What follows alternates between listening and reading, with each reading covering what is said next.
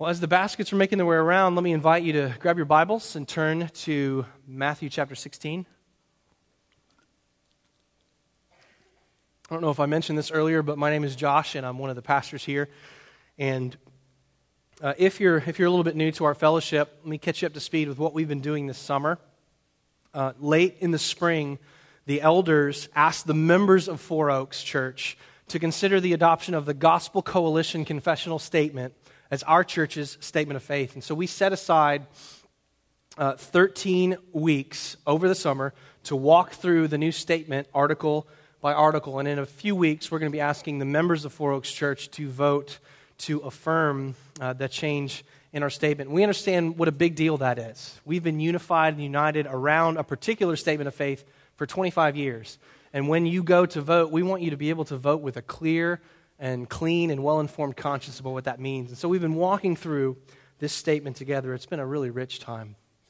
And this week, we've come to Article 11, the doctrine of God's new people. Our topic this morning is the doctrine of the church. And I want to invite us to read together from Matthew chapter 16. And I'll begin reading in verse 13. Matthew 16, verses 13 through 18. Hear the word of the Lord. Now, when Jesus came into the district of Caesarea Philippi, he asked his disciples, Who do the people say that the Son of Man is? And they said, Some say John the Baptist, others say Elijah, and others Jeremiah or one of the prophets. He said to them, But who do you say that I am? Simon Peter replied, You are the Christ, the Son of the living God. And Jesus answered him, Blessed are you, Simon Barjona, for flesh and blood has not revealed this to you, but my Father who is in heaven. And I tell you, you are Peter, and on this rock I will build my church, and the gates of hell shall not prevail against it. Let's pray.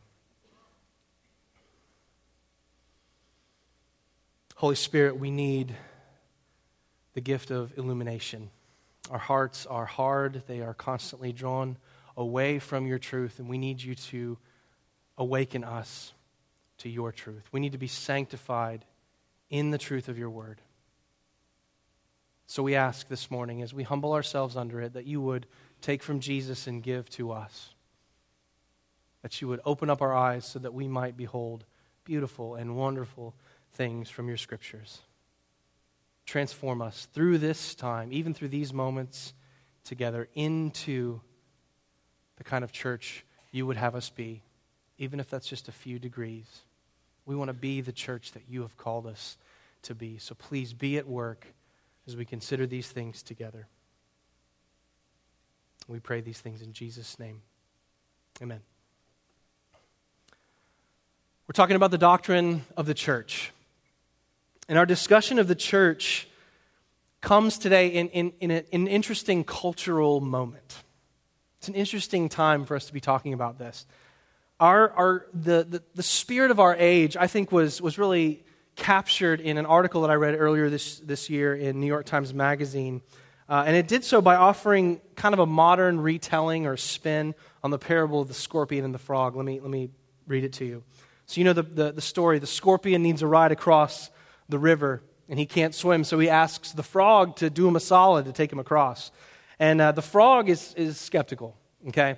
He's afraid the scorpion is going to sting him, but the scorpion reassures him and says, Hey, man, if I did that, both of us would die. That'd be crazy. So it's safe, it's good. So the frog agrees, but sure enough, about halfway across the river, the scorpion stings the frog. And just before they drown, the scorpion calls out to the frog and says, Aren't you going to ask why I did that? And the frog croaks back his reply Hey, man, you do you. That's the spirit of our age, isn't it? You do you. Just be yourself. Just do whatever works for you. If it makes you happy, it can't be that bad, right? The Canadian philosopher Charles Taylor has, has taken this idea, this mindset. He calls it the, the ethic of authenticity. He describes this ethic as the, the belief that life and spirituality and, and really reality itself is determined primarily in terms of what works for me. I have to realize my own humanity and my own deepest desires, and then I need to express them and live them out no matter what. And I'm not going to conform to any models or standards or constraints imposed by anyone else, especially not institutions. And this, spirit has led us to a place where, where we're anti institution, we're anti authority. We stick it to the man, right? And why is that? Because the man, whether that's God or the church or our parents or, or some other outside authority, the man tends to get in the way of me doing me, doesn't it? We saw this recently in Bruce Jenner deciding that what works best for him was to self identify as Caitlyn Jenner, as a woman. We saw it in the fact that this announcement was met with almost universal applause. Of course, this person should be able to do that. If that's what makes him or her happy, then of course they should be able to do that. ESPN gave Jenner the Arthur Ashe Award for courage. We see this as well in, in our culture of, of no fault divorce. And of course, there are good reasons for, for divorce, biblical reasons. That's a, it's a grievous thing, but there are allowances that can be made for that. But in our day, we, we, we tend to think of marriage not in terms of the sacred vows that we've made before a holy God. We tend not to think of marriage as an institution that's given for the flourishing of humanity and for families. We think of it mostly in terms of what works for me. And the moment my marriage stops working for me, when it stops being a catalyst for my happiness, I'm out. I have to be me.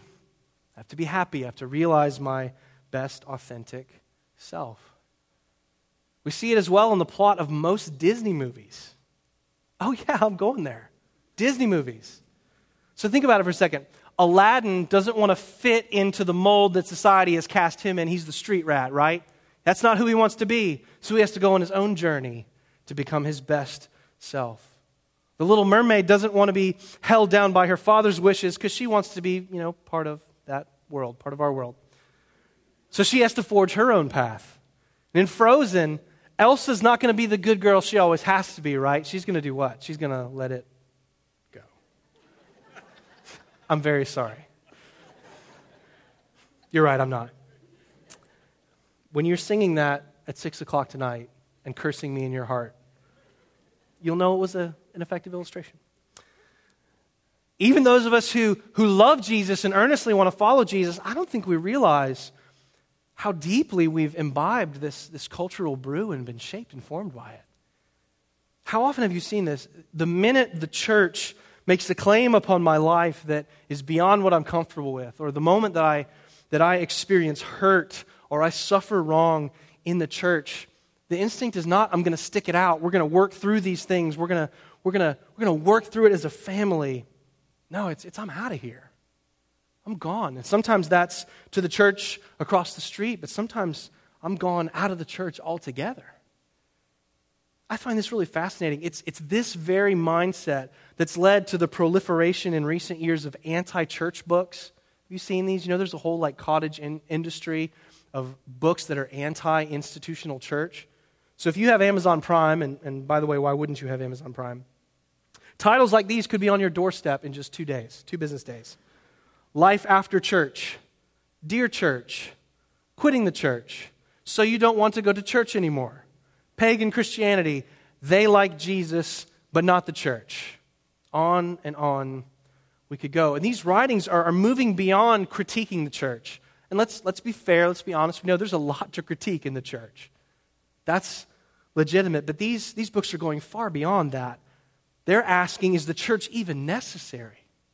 Do we even need the church to be Christians? Is the church superfluous to faith in Jesus, or is it an obstacle to faith in Jesus? Maybe some of you are asking those same questions this morning. Maybe some of you have suffered massive hurt in the church. Maybe confidences have been broken. Horrible things have been said and done. And you're asking this morning, is the church even worth it? Why should I even bother? Well, if that's where you are, I'm really glad you're here this week.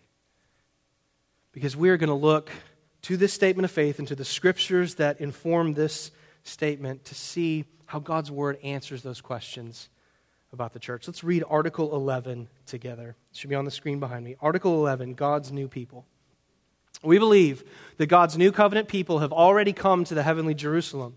They are already seated with Christ in the heavenlies. This universal church is, in fact, uh, excuse me, this universal church is manifest in local churches of which Christ is the only head. Thus, each local church is, in fact, the church, the household of God, the assembly of the living God, and the pillar and foundation of the truth. The church is the body of Christ, the apple of his eye, graven on his hands, and he has pledged himself to her forever. The church is distinguished by her gospel message, her sacred ordinances, her discipline, her great mission, and above all, by her love for God and by her members' love for one another and for the world. Crucially, this gospel we cherish has both personal and corporate dimensions, neither of which may be properly overlooked. Christ Jesus is our peace. He has not only brought about peace with God, but also peace between alienated peoples. His purpose was to create in himself one new humanity, thus making peace, and in one body to reconcile both Jew and Gentile to God through the cross, by which he put to death their hostility. The church serves as a sign of God's future new world when its members live for the service of one another and their neighbors, rather than for self focus. The church is the corporate dwelling place of God's Spirit and the continuing witness to God in the world. Now, we're not going to dive deeply into the Matthew 16 text this morning, other than to joyfully and wholeheartedly affirm what it plainly states which is that Jesus is building his church. What I want us to do this morning is to look at a number of texts from the New Testament to find out what exactly is Jesus building. I want to take a few moments this morning to establish two things. First, the identity that Jesus has given to his church, and second, the mission Jesus has given to his church. my hope is that as we do that, as God reveals to us what Jesus is building, we would see not only how necessary and worth it it is, but how beautiful it is. So let's consider it together. Let's start with identity. What is the church? The most common word for church in the New Testament, uh, in the Greek New Testament, is the Greek word ekklesia. That word means called out ones. The church is made up of Christians, those who are called by Jesus' invitation through the finished work of Jesus into shared belief, into shared community. It's a group of people who have Christ as their life, their head, and their source. To say it more simply, the church is Jesus' covenant people, the people to whom Jesus has pledged himself and for whom Jesus died.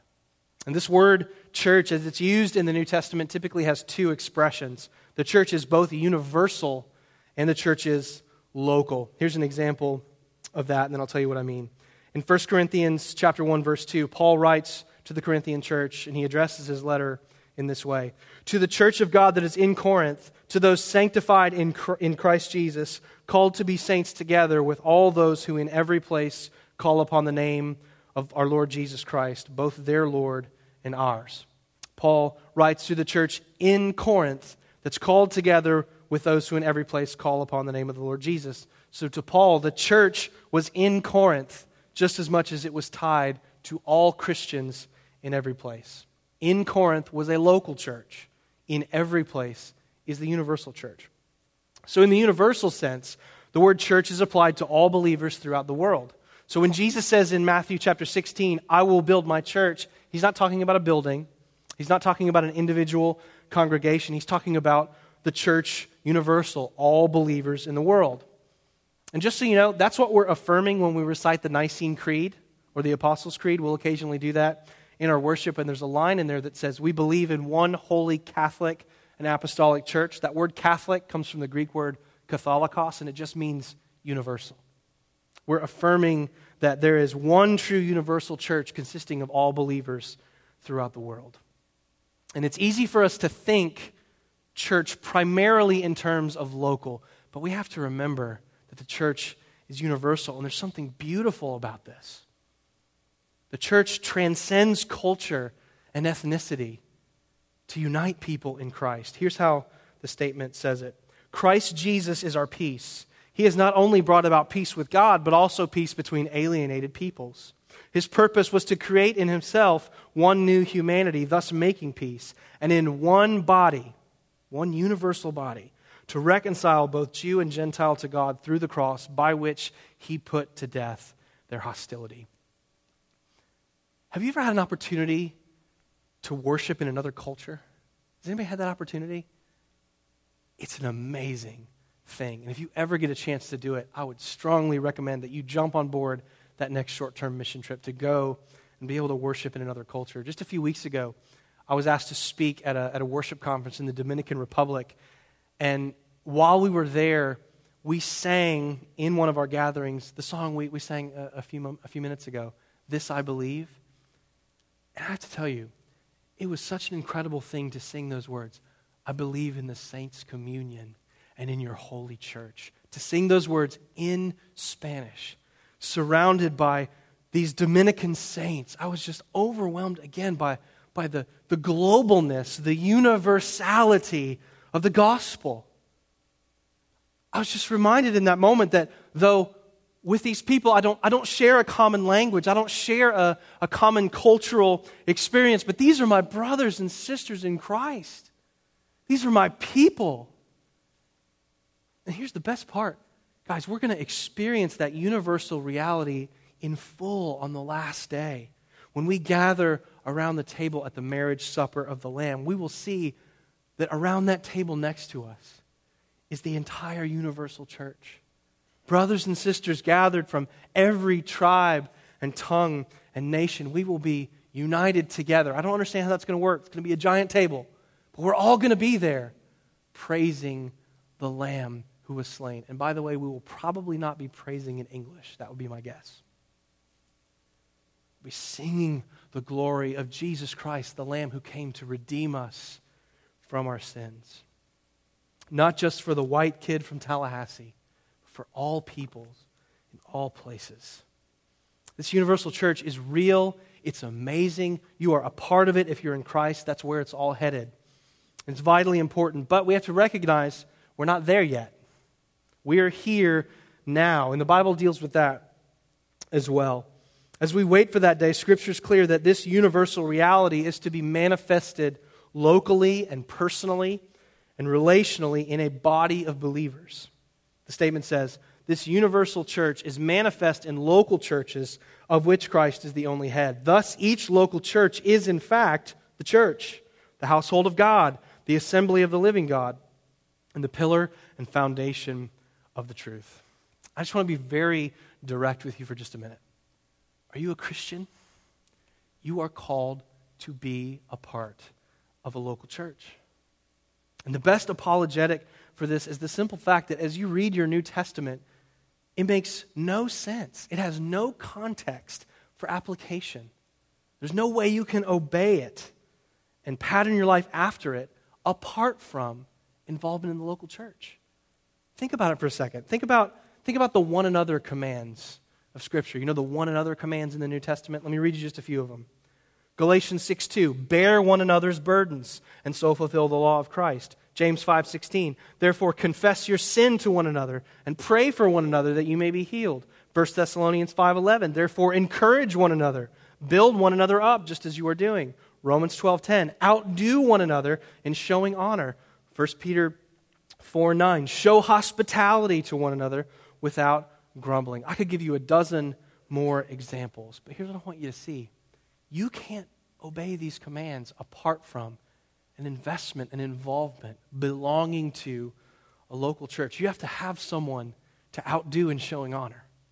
You have to have someone there that you can serve. You have to be involved in someone's life if you're going to bear their burdens. The New Testament assumes that you will be meaningfully connected to a local church. The theologian John Stott has written a book called The Living Church, and he addresses this, uh, this idea that is becoming more and more prominent in our day that we can be Christians without being committed to the church. Here's what he says First, I am assuming that we are all committed to the church. Not only are not we are not only committed to Christ, we are also committed to the body of Christ. At least I hope so. I trust that none of my readers is that grotesque anomaly an unchurched Christian. The New Testament knows nothing of such a person. For the church lies at the very center of the eternal purpose of God. It is not a divine afterthought, it is not an accident of history. On the contrary, the church is God's new community. For his purpose, conceived in a past eternity, being worked out in history, and to be perfected in a future eternity, is not just to save isolated individuals and so perpetuate our loneliness, but rather to build his church that is, to call out of the world a people for his own glory. True, we may be dissatisfied, even disillusioned with some aspects of the institutional church, but, we, but still we are committed to Christ and his church. And why are we committed to the church?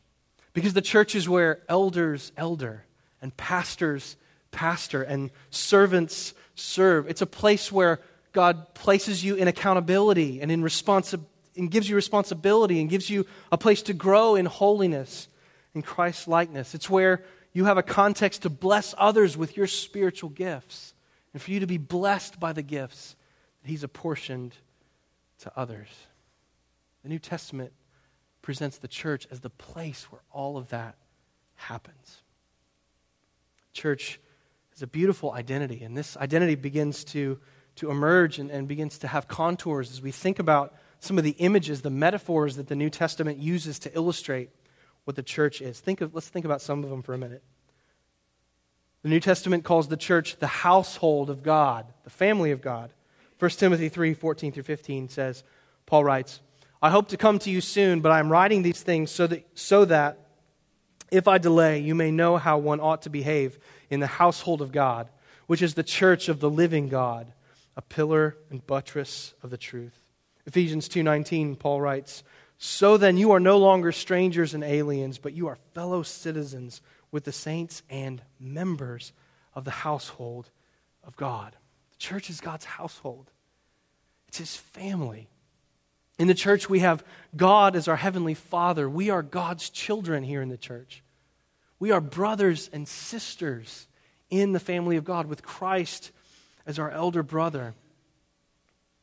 Isn't it a wonderful thing to have a God who isn't just your creator, he isn't just your judge, but, but he's your dad? I, I know for some of you this is a, that's a difficult metaphor to wrap your arms around because maybe you had an absent father. Maybe you had an abusive father or a neglectful father. But if you're in Christ, you have a perfect heavenly father who loves you with a perfect love. Do you realize how amazing that is? Have you thought about how incredible that is recently? There's a great quote I love from J.I. Packer's incredible book, Knowing God. If you haven't read it, run home and read it today. He says this If you want to judge how well a person understands Christianity, find out how much he makes of the thought of being God's child and having God as his father.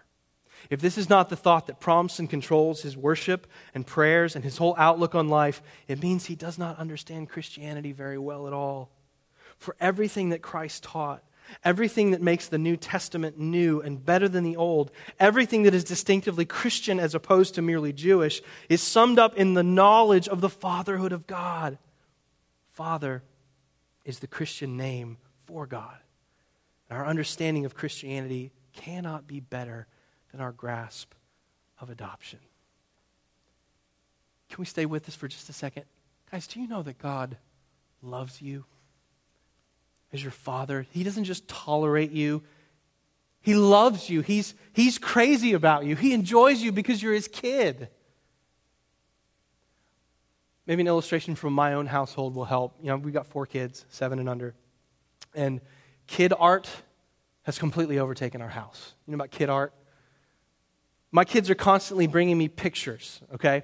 Pictures that they've drawn, pictures they've colored, pictures they've covered with stickers, things they've made at school, things they made in their Sunday school class at church, things they made in their room while they were supposed to be cleaning their room. They're bringing me things all the time, stuff that they've made. And what do I do when my kids bring me stuff that they've made for me? Do I look at it and start to critique? Say, ooh, look at that. That Donald Duck is just, it's terrible. I mean, do you even see the ear, the Mickey ears you're trying to color in here? I mean, that, that's just, come on, go back and work harder. Is that how I react? No, man, I'm all about that kid art. I love it. I'm framing it. I'm freaking out. I'm saying, oh, this is so good. I love it. Why do I do that? These are my kids. And I love them. And if I can do that as, as sinful and lame and as big of a doofus as I am as a dad, how do you think your perfect heavenly father, who loves you with a perfect love, feels about your attempts to honor him and please him, however feeble they might be? He loves it. He's freaking out as he watches you seek to please him. He's saying, Look at that. Look at him. He's, he's, he's going next door to the guy who offices next to him and, and he's inviting him to church. He's telling him about me. Great job. Like, yeah, his gospel presentation's a little off, you know, could be a little more, could do a little better there. That, that was a little bit of heresy. That's okay. He's trying to please me. I love that kid. That's my son. I love him. Look at her. She's, She's, she's taking a meal to the neighbor who just had a baby and trying to create a relationship there, trying to make an investment and give herself away for that person. I love her. I'm so proud of her. Through Christ, you have God as your Father. And you express the reality of your sonship. You put flesh on your adoption by God by joining with his family in the church by uniting with brothers and sisters who love you. And guys, we understand that's not always easy. Do brothers and sisters get along all the time? No, they certainly don't. But if you're part of a family, you know that it's not easy, but you know that it's good. That you know that it's worth it. We are God's household, his family. There are other metaphors. If we had more time, we'd dig into them. The Ephesians 1:22, you can just jot these down if you're taking notes. Ephesians 1:22 describes the church as the body of Christ, emphasizing our unity, our interdependence upon one another. We're a body with Christ as our head. 1 Corinthians 3 says the church is God's field, it's God's building, it's where God is doing his work. 1 John 15, 5, Jesus says that we're the branches who are connected and attached to the vine, who is Jesus. 1 Peter 2 5 says, We're God's temple. We're like living stones being built into a spiritual house with Christ as the chief cornerstone. And Ephesians 5, maybe the most intimate of all of the images of the church, the church is called the bride of Christ. And though the church is an adulterous and unfaithful wife to Jesus, she has an incredible hope because one day she is going to be presented to Jesus as a spotless wife without blemish or wrinkle or any such thing. Not because she's beautiful, not because she's going to get things figured out, but because Jesus is patient with her. And he is making her, building her into something beautiful. Again, the statement says the church is the body of Christ, the apple of his eye, graven on his hands, and he has pledged himself to her forever.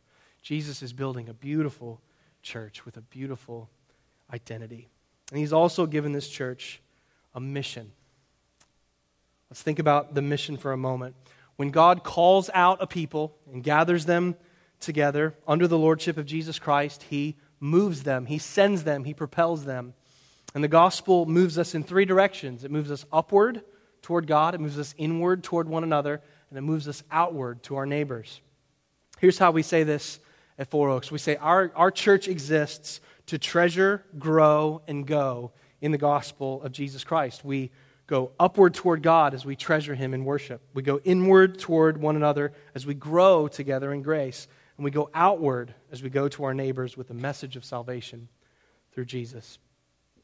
I want to key in on the end of this statement from the statement of faith. The church is distinguished by her gospel message, her sacred ordinances, her discipline, her great mission, and above all, by her love for God and by her members' love for one another and for the world. I want to look at those three, those three directions that God sends us here. We are distinguished by our love for God, for one another, and for the world. First, love for God.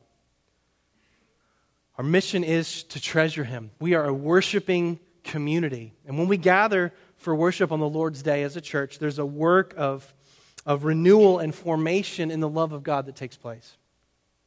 I don't know if you realize this, or not, but you spend six days a week absolutely immersed in a culture that's preaching at you and trying to form you in a particular way.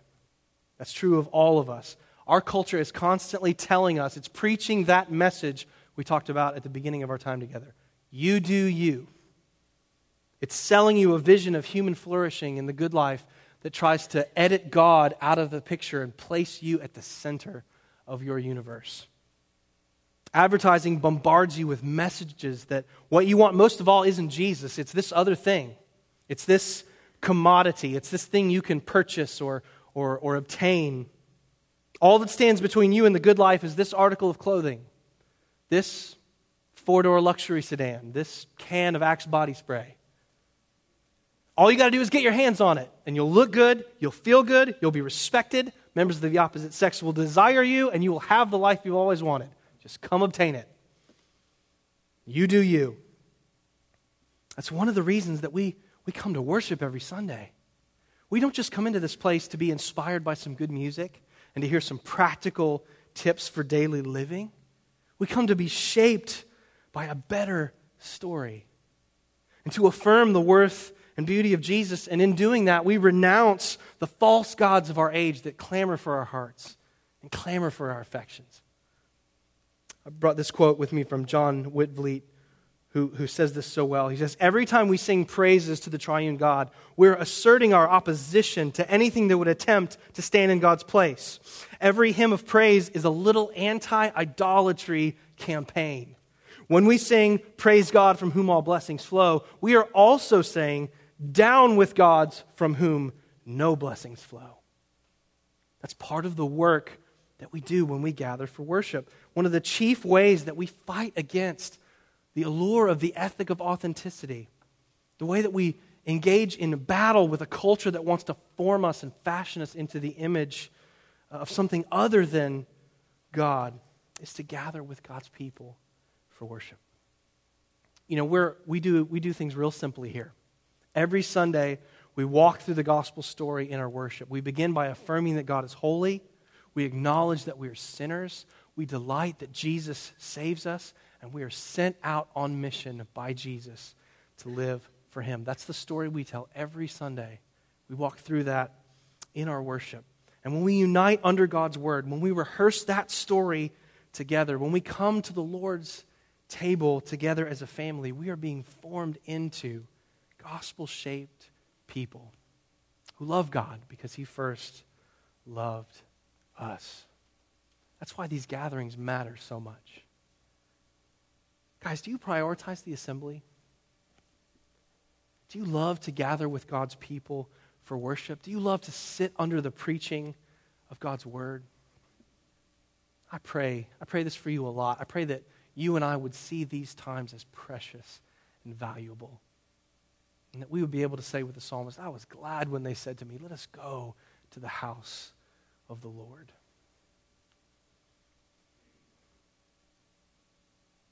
We're distinguished by our love for God. We are also distinguished by our love for one another.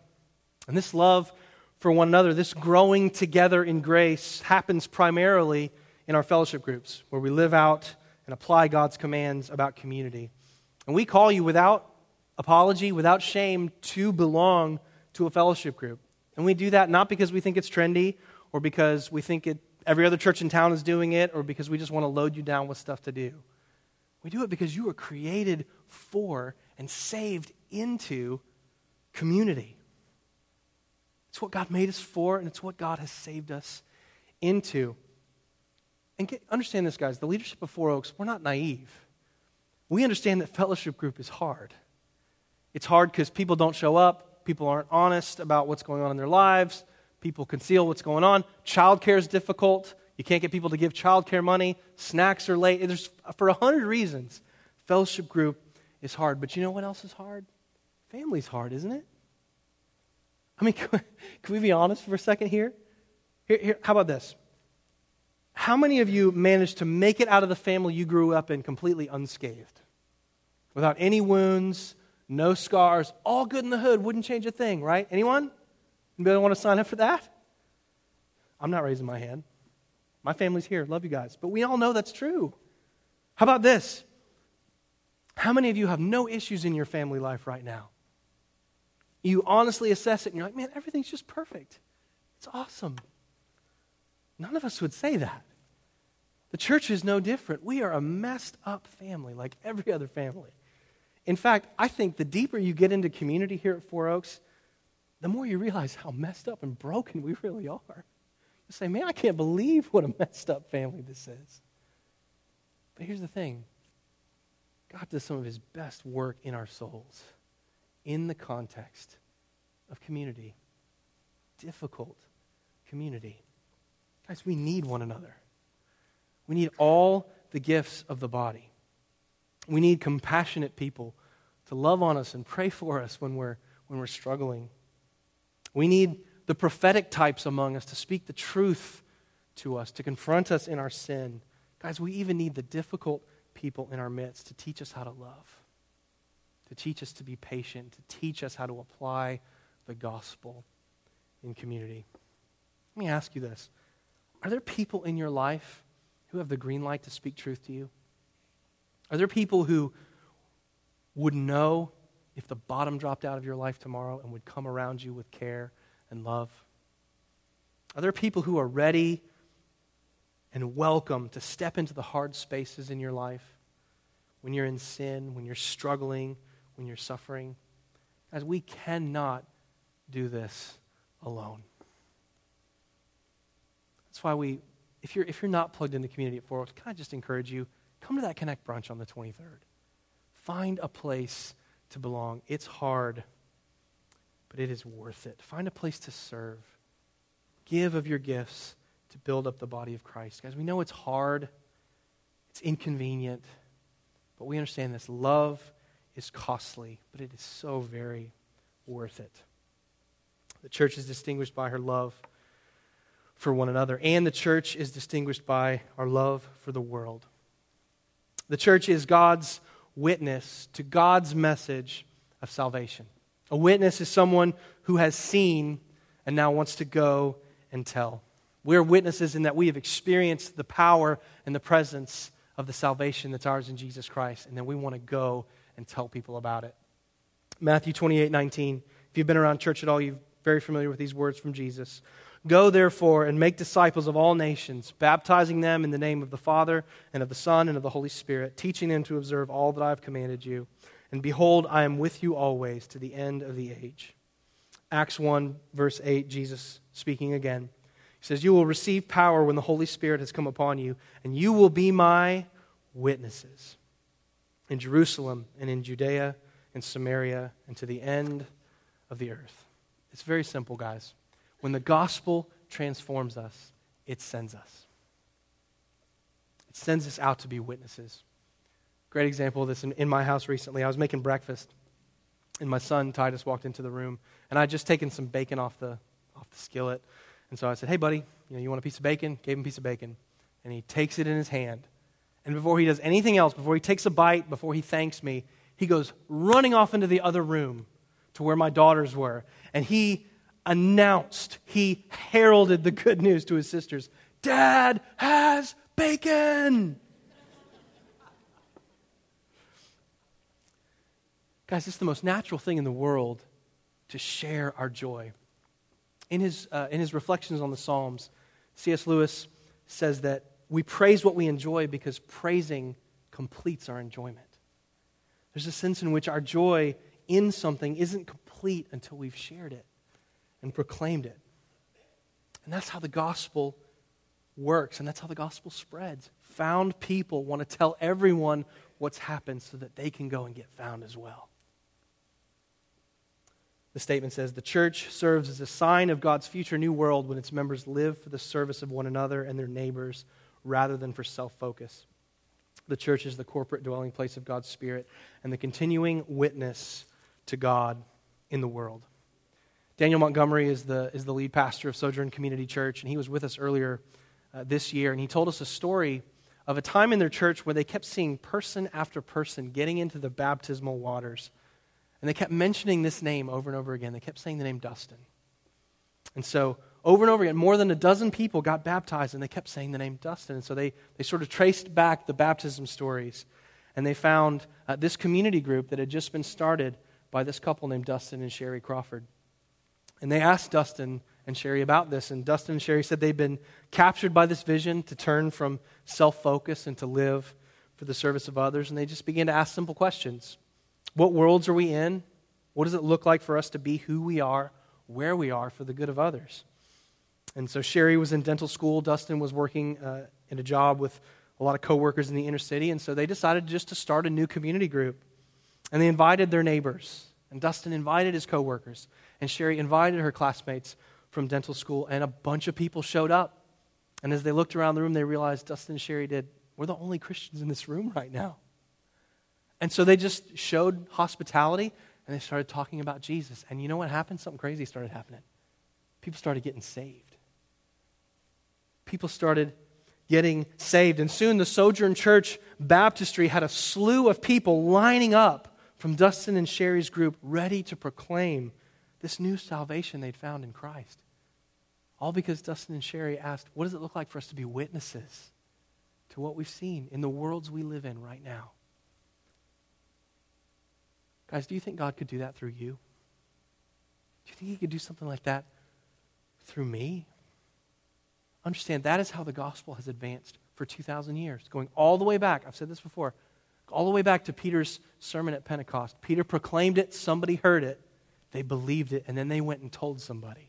And then that somebody went and told somebody. And then they went and told somebody who told somebody who told somebody, all the way down for 2,000 years until somebody told you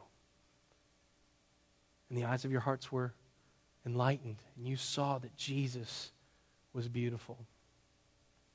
And you were saved. That's how the gospel has always advanced through the church, bearing witness to the person and power of Jesus. By the way, just as a coda to that story about Dustin, in the, in the time subsequent to, to that story, Dustin did a church planting residency at Sojourn Church, and now he's planting True North Church in Atlanta, Georgia, as a part of the Sojourn Network, which is a network uh, of church planting that we are a part of. And Dustin's actually, we've invited him to come and speak here at Killearn in December. We're excited to have him with us. The church is the place where we go in love to carry the message of Jesus to a lost and broken world. Let me conclude here. Jesus is building his church. He has given her a beautiful identity he has given her a beautiful mission. And so we can answer that question with confidence. Is the church necessary? Is the church worth it? Yes. Yes, it is. Understand this, guys. We don't get to choose what sort of Christians we want to be. Jesus gets to decide that. I love this quote from Eugene Peterson. He says, There's nobody who doesn't have problems with the church because there's sin in the church. But there's no other place to be a Christian except the church. Guys, do you love the church? And not just an abstract concept of the church, but do you love the local church for all of its flaws? You know, Katie and I celebrated our 10th anniversary this week. And I was thinking about this. You know, you can't be pro Josh if you're anti Katie. In fact, you can't be pro Josh if you're somewhat ambivalent toward Katie. That, that, I have a jealous love for my wife that comes from the fact that, that we're one flesh. That's how closely identify, how closely I identify with her. And you need to understand, Jesus feels the same way about his bride. Do you like Jesus' wife? Do you love her? Are you a member of God's family? Are you a part of Christ's body? Guys, our hope for you isn't primarily that you would join Four Oaks Church. Our primary hope for you and prayer for you is that you would join a local church. That you would, for God's glory, for your joy, for your progress in the faith, for the continuing witness of God in the world, that you would find somewhere to anchor yourself and then give and serve and worship with all the strength God supplies. We think Four Oaks is a great church. There's a lot of great churches out there. But we understand this Four Oaks Church is not the hope of the world, but the church is the hope of the world. Jesus is building his church, and one day his church is going to crash the gates of hell. And we are going to stand on top of what's left of those gates as they lie in glorious ruin, and we will stand triumphant. We will be broken and battered, weak, wounded, sick, and sore, but we will stand in victory as Christ gets the glory.